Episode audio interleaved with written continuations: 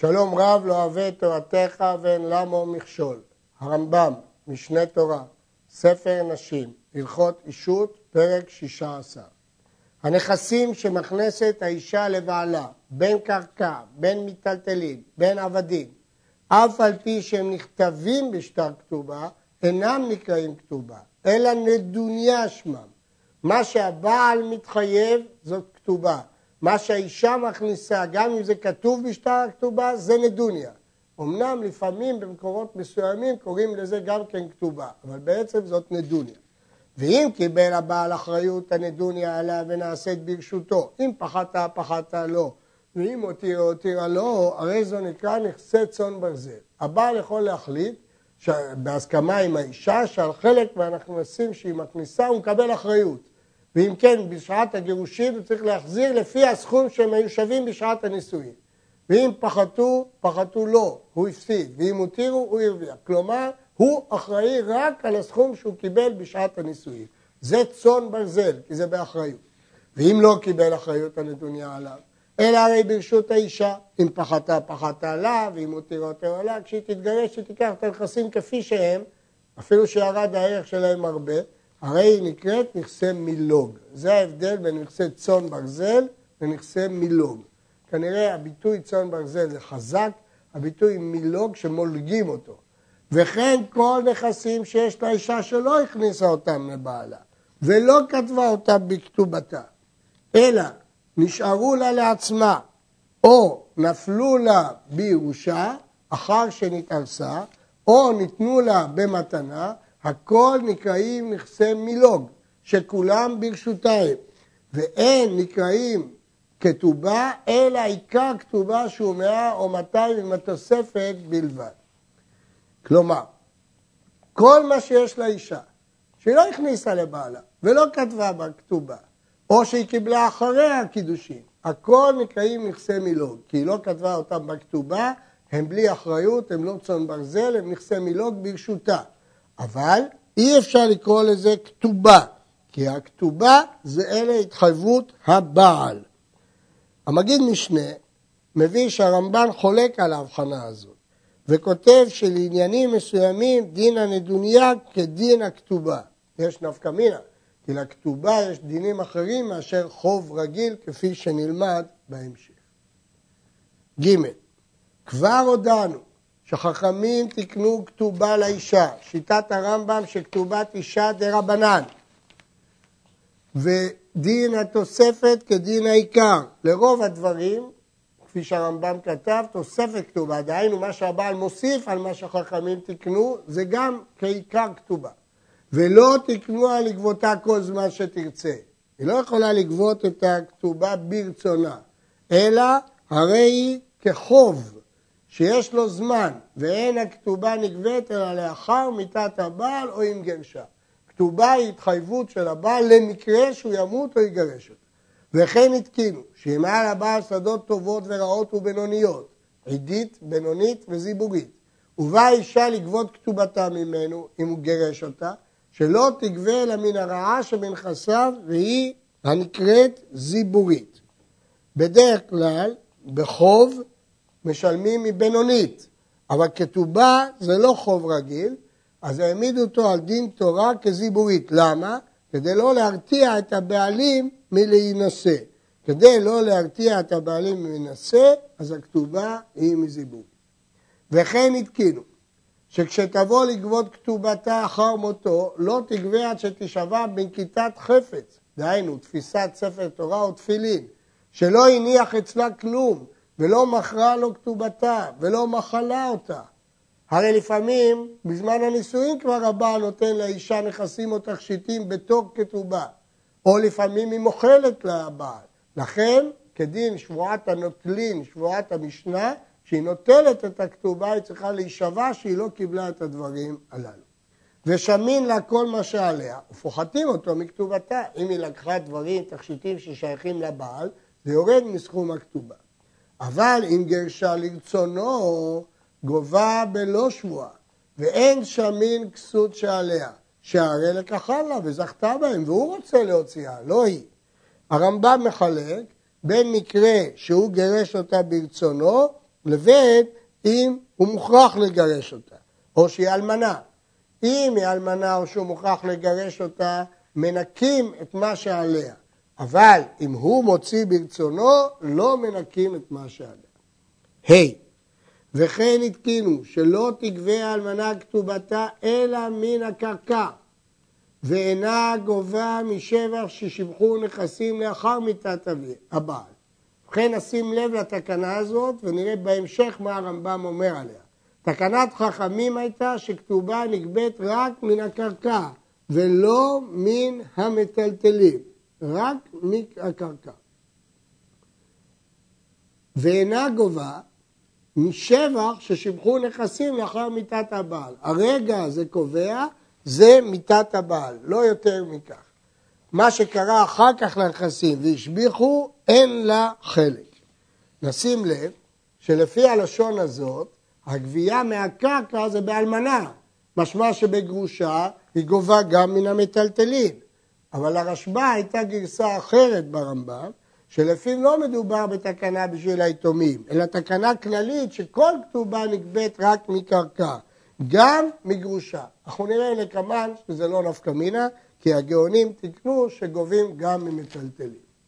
ואין הבנות ניזונות לאחר מיתת אביהם משבח ששיבחו נכסים לאחר מיתתו. זאת משנה שהבנות לא יכולות ליזון לפי תקנת תנאי כתובה, אלא רק נכסים שהיו בשעת מיתה, ולא מה שהם השביחו אחר כך. ואינה טורפת בכתובתה משבח שהשביח הלוקח, אם הוא מכר את הקרקע, והיא באה ללוקח לגבות את הכתובה, היא גובה רק את הקרקע כפי שהייתה בשעת המיתה, לא מה שהלוקח, ולא מה שהלוקח השביח. אף על פי שבעל חוב גובה את השבח, הרי מיום שהוא קנה הוא השקיע בשדה, ובדרך כלל גובים את השבח, פה לא. דברים אלה מכולי כתובה זה כולה של הכתובה, שמה שהשקיע הלוקח לא גובים ממנו. וכן מכולי הכתובה, שתיטול לאישה כתובתה מן הפחות שבמטבעות. כיצד? נשא אישה במקום וגרשה במקום אחר, אם היו מעות מקום הנישואין טובות ממעות מקום הגירושין, נותן להם ממעות מקום הגירושין. ואם היו מעות מקום הגירושין טובות ממעות מקום הנישואין, נותן להם ממעות מקום הנישואין. במה דברים אמורים? שהיה בכתובתם מעות סתם, אבל אם פירש בה מטבע ידוע, בין בעיקר, בין בתוספת, הרי זה כדין המלווה את חברו, מטבע ידוע שנותן לו כמה שהלווהו. כלומר, אם הוא כתב דינרים, אבל יש סוגים שונים של דינרים. במקום שהוא נסע, הם יותר זולים מהמקום שהוא גירש, או ההפך, הולכים לפי הזול. זה מכולי כתובה. אבל אם הוא כתב בפירוש איזה סוג של כסף הוא מתחייב, ודאי שכאן הוא חייב לתת את אותו סוג שהוא מתחייב. אחר שהביא הרמב"ם את דין הגמרא, הוא מביא עכשיו את תקנת הגאונים.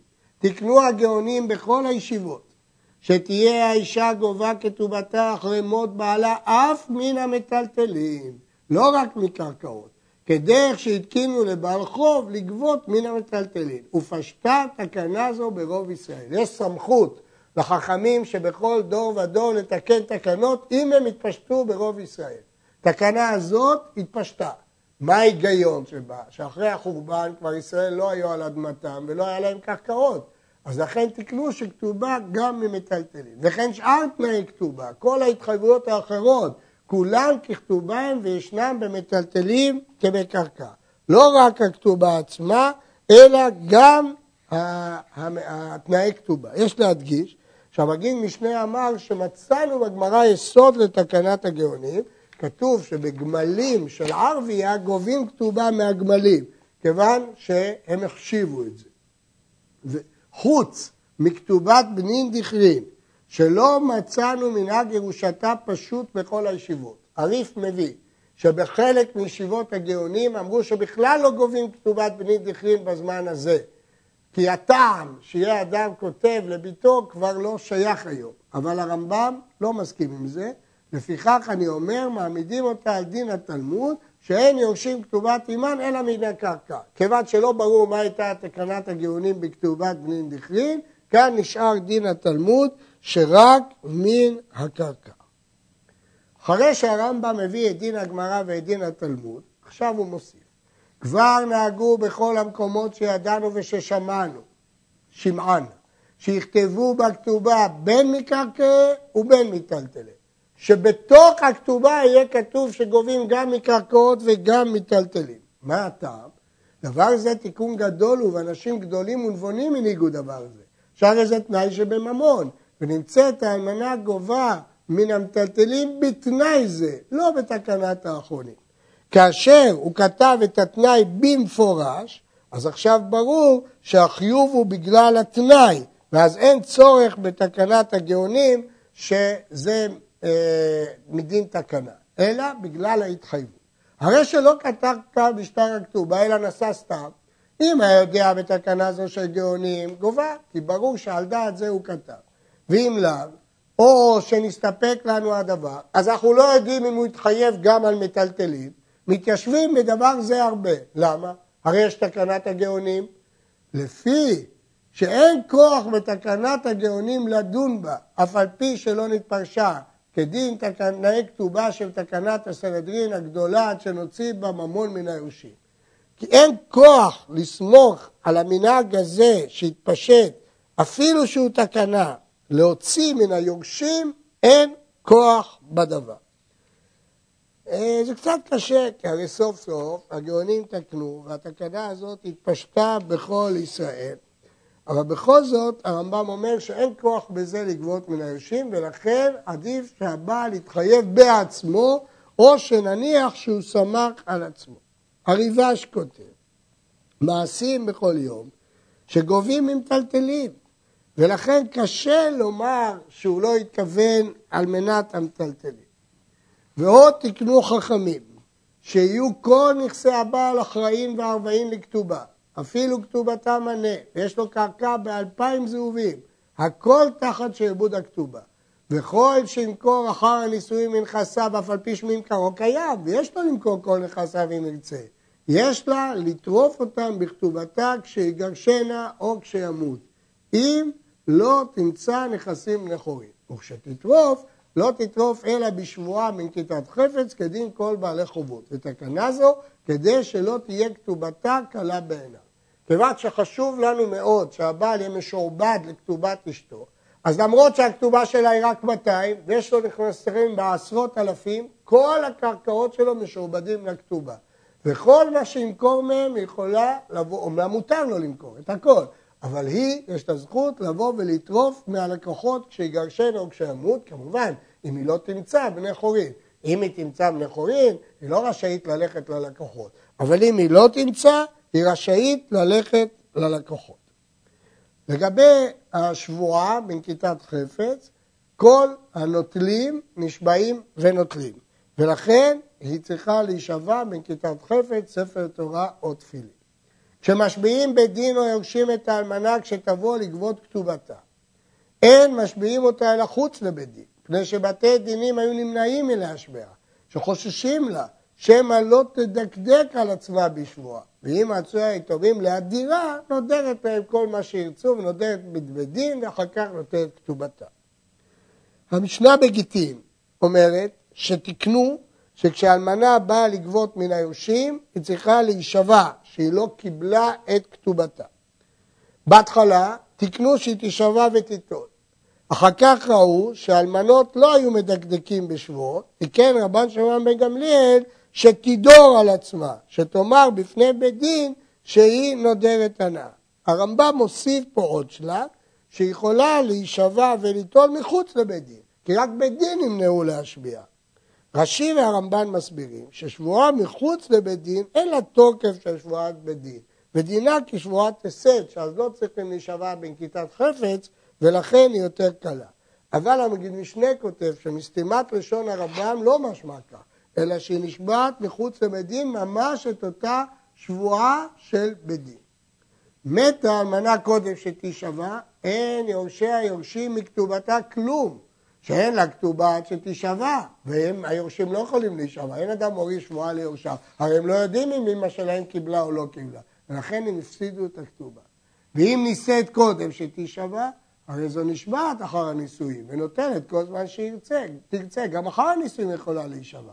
אבל אינה נודרת ונוטלת, שמה יפר הבעל? יש לה עכשיו בעל חדש, הבעל יכול להפר, ולכן אנחנו לא סומכים על נדר, אלא רק על שבועה.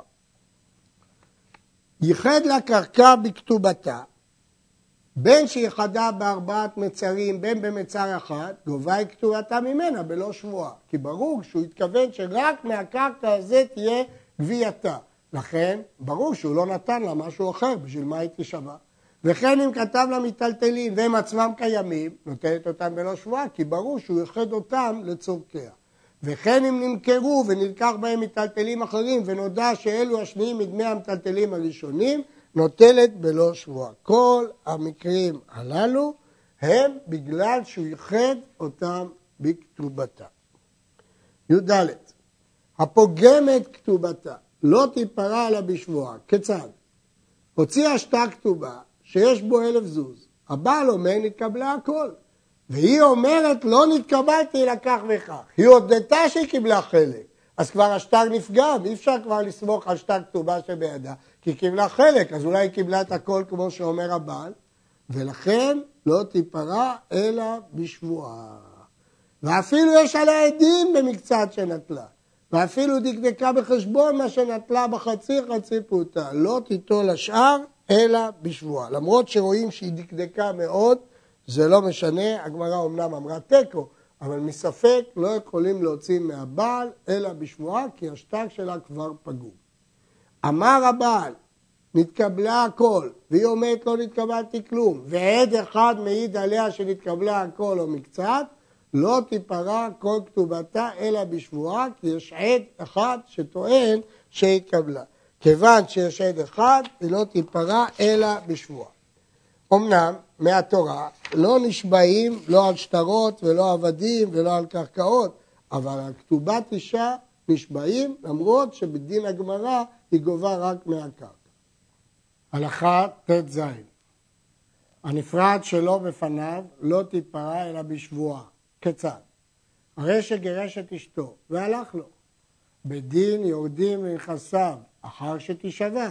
הוא מגבין אותה כתובתה. כיוון שהיא גובה שלא בפניו, צריכה להישבע. והוא שיהיה במקום רחוק, שיש להם טורח להודיעו. אז אפשר להסתפק בשבועה ולגבות. אבל אם היה במקום קרוב להודיעו, שולחים לו, מודיעים אותו, שהוא יהיה נוכח. אם לא יבוא, תישבע ותיטול. הפוחתת כתובתה נפרעת שלא בשבועה. כיצד? הוציאה שטר כתובה באלף זוז. הוא אומר, נתקבלה הכל. והיא אומרת, לא נתקבלתי כלום. ואין לי אלא חמש מאות. אבל האמת שהוא לא חייב לי אלף. לא קיבלתי. אבל הוא לא חייב לי אלף. אז למה הוא כתב אלף? זה שכתב לי אלף, אמנה הייתה ביני לבינו. איזה הסכם פרטי בינינו שנכתוב אלף, אבל בעצם החוב הוא רק חמש מאות. הרי זו נפרד שלא בשבועה. היא לא אמרה התקבלתי. אבל אם אמרה אין בשטר כתובתי אלא חמש מאות, אינה נפרד בשטר זה שיש בו אלף. כלום, הרי ביטלה אותו, כאילו הודעת שהוא שקר. הרי טוענת שכתוב 500 ולפנינו כתוב בשטר 1,000, אז השטר לא שווה כלום, אז אין שטר. לפיכך נשבע שבועת הסת ונפטר, היא לא גובה את כתובתה, כי אין לה שטר כתובה. כל מקום שאמרנו לא תיפרע לה בשבועה, אומרים לה בדין הישבעי ותלי. ומקום שנאמר תיפרע שלא בשבועה, אומרים לבעל עמוד ותן לה, ואין אתה נאמן בטענה זו, עד שתביא ראיה לדבריך. אבל אם אמר הבעל מעצמו, תשבע לי על טענתי, אומרים לה, ישבי ותלי ותשבע בנקיטת חפץ. נסביר. זה דין שבועת המשנה, שאם הצד השני תובע שבועת המשנה, זה לא שבועת התורה, שבועת המשנה, כל הנוטלים, נוטלים בשבועה בנקיטת חפץ. אבל זה רק אם הוא ביקש את זה. אבל אם הוא לא ביקש, לא משביעים אותה. התנה עימה שתגבה כתובתה בלא שבועה, או שתהיה נאמנת בכל מה שתטעון, גובה ממנו בלא שבועה כלל, כי זה מה שהוא התחייב לה.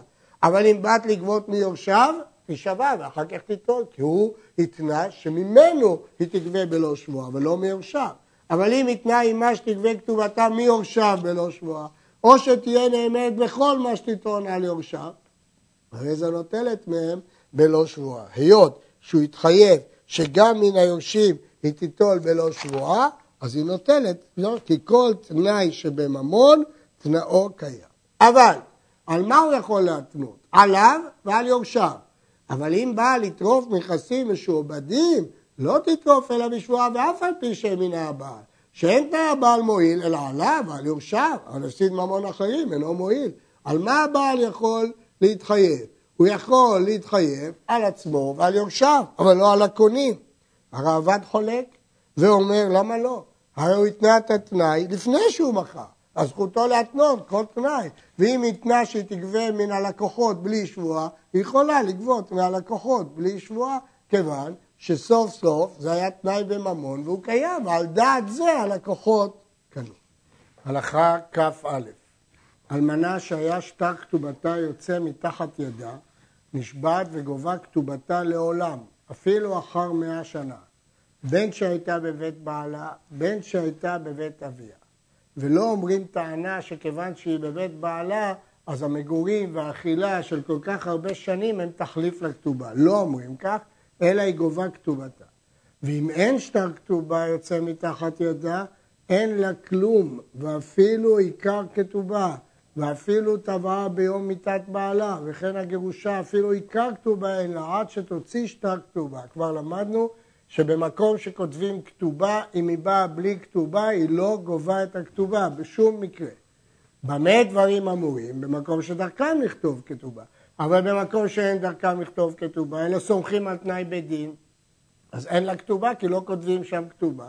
הרי זה גובה כתובה, אף על פי שאין בידה שטר כתובה, בין התגרשה, בין התאלמנה, בין שהייתה בבית בעלה, בין שהייתה בבית אביה, אבל תוספת אין לה בכל מקום, אלא בראייה ברורה, כיוון שהכתובה עצמה היא תנאי בדין, אבל התוספת זאת התחייבות פרטית של הבעל, אז אם הוא לא כתב, ודאי שאין לה תוספת. ועד כמה תגבה האלמנה העיקר במקום שאין כותבים כתובה? אם הייתה בבית בעלה גובה לעולם, ואם הייתה בבית אביה עד 25 שנה, ואם באה לתבוע אחר 25 שנה אין לה כלום, שאילו לא מחלה, לא שתקה כל הזמן הזה. והרי אינם היורשים כדי שתאמר נכלמתי מלטובען והם עמי בבית. כלומר, אמרנו שאם אלמנה באה עם כתובה, היא גובה בכל מקרה, בכל תנאי לעולם. אם היא באה בלא כתובה, במקום שדרכם לכתוב כתובה, היא לא גובה אפילו ביום הראשון. אם היא באה בלא כתובה, במקום שלא כותבים כתובה, אז עד 25 שנה יכולה לתבוע את עיקר הכתובה. אחר כך היא איננה יכולה לתבוע. מכיוון שאנו אומרים, זה לא הגיוני שאישה תחכה 25 שנה לתבוע את החוב שלה. לפיכך, אם היה היורש עצמו מוליך למזונותיה לבית אביו ומטפל בה, יש לה לתבוע כתובתה אפילו אחרי 5 ו-20 שנה. למה? כי אנחנו שואלים אותה למה לא טבעת עד היום, היא אומרת כי התביישתי, מפני שזה ששתקה ולא טבעה, מפני שהיא בושה מן היורש שמטפל בה ומפרנס אותה, ולכן כאן אין את הטענה שהיא מחלה. היא אומרת בתולה נישאתי, ועיקר כתובתי 200. והבעל או יורשיו אומרים בעולה נישאת, ואין לה אלא מנה. ובכן יש ויכוח האם כשנישאתי הייתה בתולה או הייתה בעולה. כותב הרמב"ם, כמובן מדובר במקום שלא כותבים כתובה, ואי אפשר לדעת מתוך הכתובה. אם יש עדים שראו שיעשו לה מנהגות שנהגו אנשי אותה עיר לעשותן לבתולה, כגון מיני שמחה או כתרים או מלבוש ידוע או שאר דברים, שאין עושים כך אלא לבתולה, הרי זו נותנת 200, כי יש עדים שנהגו במנהג בתולה. ואם אין לה עדים בזה, היא נותנת מנה, כי המוציא מחברו עליו הראייה. היא באה להוציא מהבעל, היא צריכה להביא ראייה. ואם היה הבעל קיים, יש לה להשביעו שבועת התורה, שבועת מודה במקצת, שהרי הודה במקצת הטענה, הרי הודה שהוא חייב מאה, היא תובעת 200, זה נקרא מודה במקצת, ולכן צריך להישבע.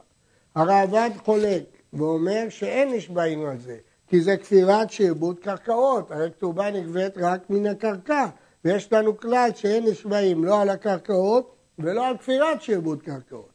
מתרץ המגיד משנה שדברי הרמב"ם נכונים לאחר תקנת הגאונים, שכתובה גובה גם ממטלטלין, אז על מטלטלים נשבעים.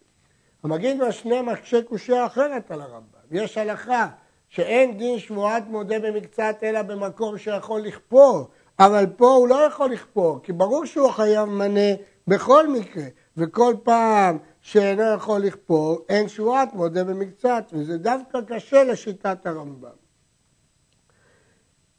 נמשיך. ונאמן הקטן להעיד בגודלו ולומר זכור אני כשהייתי קטן שנעשה לפלונית מנהג הבתולות. וכל הדברים האלו במקום שאין כותבים כתובה, כמו שאמרנו, כי אם כותבים כתובה, אפשר מתוך הכתובה לדעת אם זה מנה או מתי. הלכה כ"ו האישה שאמרה לבעלה גירשתני נאמנת, שאינה מעיזה פניה בפני בעלה. לפיכך האישה שהוציאה שטר כתובה ואין עמה גט, ואמרה לבעלה גירשתני ועבד גיתי תן לי כתובתי. והוא אומר לא גירשתיך, היא נאמנת, בגלל החזקה הזאת שאין אישה מעיזה פניה בפני בעלה, אז היא נאמנת לקבל את הכתובה. חייב ליתן לה עיקר כתובה, אבל אינו נותן התוספת. עד שתביא ראייה שגירש או שיצא גט עם הכתובה מתחת ידיה. כל הנאמנות להגיד גירשתני זה רק על מנה 200, ולא על התוספת. מה ההיגיון? מסביר הרמב"ן, יש כלל שנקרא מדרש כתובה, דורשים את המילים הכתובות בכתובה. בכתובה כתוב שאם תנסי לאחר, תתלי את מה שכתוב לכי. אם תתחתני, תקחי את הכתובה שלך. והרי האישה שאמרה לבעלה גירשתני, נאמנת להינשא. כיוון שהיא נאמנת להינשא, היא נאמנת ליטול את הכתובה. אבל זה רק על עיקר הכתובה, כי זה כתוב במדרש כתובה. אבל לגבי התוספת, לא, היא לא נאמנת, הרי אין לה עדים ואין לה שטר ואין לה כלום. הרעב"ד חולק על הדין הזה, והוא אומר שגם לגבי עיקר הכתובה היא לא נאמנת. כל מה שהיא נאמנת בגלל החזקה שהיא לא חצופה להגיד גירשתני זה להתחתן, להתיר לה להינשא. וגם זה לא שתינשא לכתחילה, אלא שאם נישאת לא תצא. אומר הרמב"ם, הראב"ד, אם תתיר לכתחילה, כל אישה תגיד לבעלה גירשתני, אם היא מסוכסכת איתו. אלא רק כשאם נישאת לא תצא. אבל ודאי שלא תינשא לכתחילה, ודאי שלא תיטול כתובה. הרמב"ם חולק וסובר שהיא תינשא לכתחילה, וממילא יש מדרש כתובה שאם היא נישאת היא נוטלת את עיקר הכתובה, אבל את התוספת היא לא נוטלת. אמר לה הבעל, כן היה, גירשתי, את צודקת. ונתתי כל הכתובה, עיקר ותוספת, וכתבת לי שובר. איפה השובר? עבד שוברי. נאמן. למה? מתוך שיכול לומר לא גירשתי ולא התחייב בתוספת, כיוון שאמרנו שאם הוא מכחיש אותה, אז החזקה שלה נאמנת רק לגבי עיקר הכתובה ולא לגבי התוספת, אז יש לו מיגו. מיגו שיכול לומר לא גירשתי ולא לשלם את התוספת, אז הוא נאמן גם אם הוא אומר גירשתי ונתתי את התוספת. ולכן הוא משביע אותה בנקיטת חפץ ונותן לה את העיקר ונשבע שבועת הסת על התוספת. אבל הוא לא חייב לשלם את התוספת כי יש מיגו לטובתו נגד החזקה שלו. כ"ח הוציאה גט ואין בידה שטר כתובה. אם דרך אותו מקום שלא יכתבו כתובה, גובה עיקר כתובה בגט שבידה. הרי לא כותבים כתובה, אז במה גובים? בגט. ואם דרכן לכתוב כתובה, אפילו עיקר אין לה, עד שתוציא שטר כתובה כמו שבאנו. כבר ביארנו את זה, שמקום שכותבים כתובה, בלי שטר כתובה היא לא יכולה לגבות. אמנם היא שווה בעל שבועת הסת מדי רבנן, ויפתה כמו כל כופר הכל, שתקנו לו חכמים שבועת הסת. הוציאה שני גיטים ושתי כתובות. גובה שתי כתובות, כי ברור שהיה לה כתובה אחת, הוא גירש אותה וכתב לה כתובה חדשה ושוב גירש אותה, אז מגיע לה שתי כתובות. הוציאה שתי כתובות וגט אחת, אינה גובה אלא כתובה אחת. מדוע? כי ברור שהתגרשה פעם אחת. אז למה יש שתי כתובות? כי באמצע חיי הנישואין היא שכנעה אותו להוסיף כתובה, להחליף את הכתובה. ואיזו מהם גובה? אם שתיהן שוות, ביטלה האחרונה את הראשונה. תמיד הכתובה האחרונה מבטלת את הקודמת לה, ואינה טורפת אלא מזמן האחרונה. ואם היה באחת משתיהן תוספת על חברתה, גובה באיזה מהם שתרצה ותיבטל השנייה. כאשר בעל היה נשוי וכתב שתי כתובות לאשתו, אז היא יכולה, כיוון שזה על אותם נישואים, אז אם הסכום הוא יותר גבוה, תולים שכוונת הבעל לתת לאישה לבחור איזו כתובה שהיא תרצה. או הראשונה עם סכום נמוך, אבל אז יכולה לטרוף מיותר לקוחות, או האחרונה עם סכום גבוה, ואז יכולה לטרוף מפחות לקוחות, והיא תבחר מה שנוח לה. למה? הוציאה שני גיטים וכתובה אחת. הוא גירש אותה והחזיר אותה ושוב גירש אותה, אבל יש לה רק כתובה אחת. אין לה אלא כתובה אחת. שהמגרש את אשתו והחזירה סתם על כתובתה הראשונה החזירה. כנראה שהם הסכימו ביניהם שהכתובה הראשונה תימשך ולא יהיו שתי כתובות. הוציאה גט וכתובה אחר מיתת הבעל, עכשיו לא בגירושין, הבעל, הוציאה גט בגירושין, אבל אחרי שהבעל מת. אם גט קודם לכתובה, גובה בגט זה עיקר כתובה, אם אין דרכם לכתוב כתובה, וגובה כל מה שיש בכתובה, שהרי זכתה בה במיתתו. כלומר, היא טוענת שמגיע לה שתי כתובות.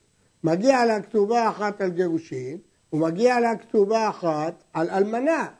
אז היא טוענת שזה מקור שאין כותבים כתובה, ולכן מגיע לה בגט את עיקר הכתובה, כי אין דרכם לכתוב כתובה. אחר כך יש עוד כתובה שנייה, אז כשהיא אלמנה תגבה שוב. ואם כתובה קדמה את הגט, אין לה אלא כתובה אחת. כי ברור שזאת היא הכתובה, על כתובתה הראשונה החזירה, ולכן רק כתובה אחת יש. האישה נאמנת לומר מת בעלי, כדי שתינשא כמו שהתבהר בהלכות גירושין. הרמב"ם בסוף הלכות גירושין מסביר שהיות שזה מילתא דאבידא לעגלויה, זה דבר שעתיד להתברר אם בעלה מת או לא, היא נאמנת, כי היא לא תגיד שהוא מת והוא פתאום יבוא. והאמינו חכמים בני תקנת עגונות שאישה דייקה או מצווה היא מדייקת והיא לא תגיד שהוא מת אם הוא לא מת. ומתנאי הכתובה, מתוך לשון הכתובה כתוב שאם תינשא לאחר, לאחר אחר מותו, תיטול מה שכתב לה בכתובתה. הלשון היא אם תינשאי לאחר, תתלי מה שכתוב לכי. לפיכך אם באה לבית דין ואמרה מת בעלי עתירוני להינשא ולא הזכירה שם כתובה בעולם, מתירים אותה להינשא ומשביעים אותה ונותנים לה כתובה כי מתוך שהתרנו לה להינשא אנחנו גם יכולים לתת לה את הכתובה כי זהו תנאי הכתובה. אבל אם באה ואמרה, מת בעלי, תנו לי כתובתי. אף להינשא מתירים אותה. שעל עסקי כתובה בה, והרי בחזקת שלא מת, ואין דעתה להינשא, לאותו כתובה מחיים בלבד. היות שהיא שמה דגש על הכתובה, אנחנו תולים שאין את היסוד של ההיתר על העגונה. כי כל ההיתר של העגונה כשאישה באה להינשא, אבל כשהיא באה לקחת את הכתובה, אז כבר היסוד הזה נפל, והיא לא נאמנת, ואומר התוספות, יש פה חשש של אה, חימוד ממון, ולכן היא לא נאמנת. רש"י מסביר שכיוון שהיא לא באה עכשיו כדי להינשא, אלא כדי ליטול כתובה, אז ברור שאין את הקולה הרגילה, זה דיני ממונות רגילים, והיא לא נאמנת להגיד מת בעלי, כל הקולה הרגילה זה רק להינשא. באה ואמרה, מת בעלי, התירוני להינשא. אמרה את שני דברים, גם זה וגם זה. ותנו לי כתובתי. גם מתירוני להינשא וגם תנו לי כתובתי. מתירים אותה להינשא ונותנים לה כתובתה, מפני שעיקר דבריה עסקי נישואים בה. היות שהדבר הראשון אמרה, תנו לי להינשא, היא נאמנת, ואז ממילא מקבל כתובה. אבל אם היא אמרה ההפך, תנו לי כתובתי והתירוני להינשא, מתירים אותה, ואין נותנים לה כתובה, ואם תפסה אין מוציאים מידה. כאן הדין הוא שונה. אמנם מתירים לה להינשא, שלא כמו אמרנו קודם כשהיא מזכירה רק כתובה, אבל פה היא רוצה להינשא, מתירים לה להינשא. אבל כיוון שהקדימה את בקשת הכתובה לנישואים, אנחנו חושדים בה ולא נותנים בה כתובה. זה ספק בגמרא, והרמב"ם פסק מספק, המוציאים החברו עליו ראיה. אבל אם תפסה, אין מוציאים מידה. אה, יש שאלה למה הרמב"ם פושט כך לכולה. שמתירים להינשא. לגבי כתובה זה מובן, המוציא מחברו עליו ראיה, לכן היא לא גובה כתובה, אלא אם כן היא תפסה. אבל לגבי ההיתר להינשא זה ספק, דאורייתא, ספק אשת איש, למה הרמב"ם פה מקל? האחרונים מסבירים שהרמב"ם פוסק תמיד, כי אם תרצה לומר, ככלל של הגאונים, ולכן הוא פסק שמותר לה להינשא. לפי זה הראש שלא פוסק את כלל הגאונים, יחלוק על זה. יש עוד קושי, איך הרמב"ם מחלק בין נאמנות להתיר עצמה לבין הזכות לגבות את הכתובה. הרי שני הדברים האלה תלויים. אז הסברנו שהיות שבספקות הכלל הוא שולחים פה לכולה, והיות שבממון הכלל הוא המוצאים מחברו עליו הראייה, לכן הרמב"ם כך כתב. יש כאלה שרצו לשנות את הגרסה ברמב"ם שאין מתירים אותה, אבל אין לזה אסמכתה בנוסחאות הרמב"ם. עד כאן.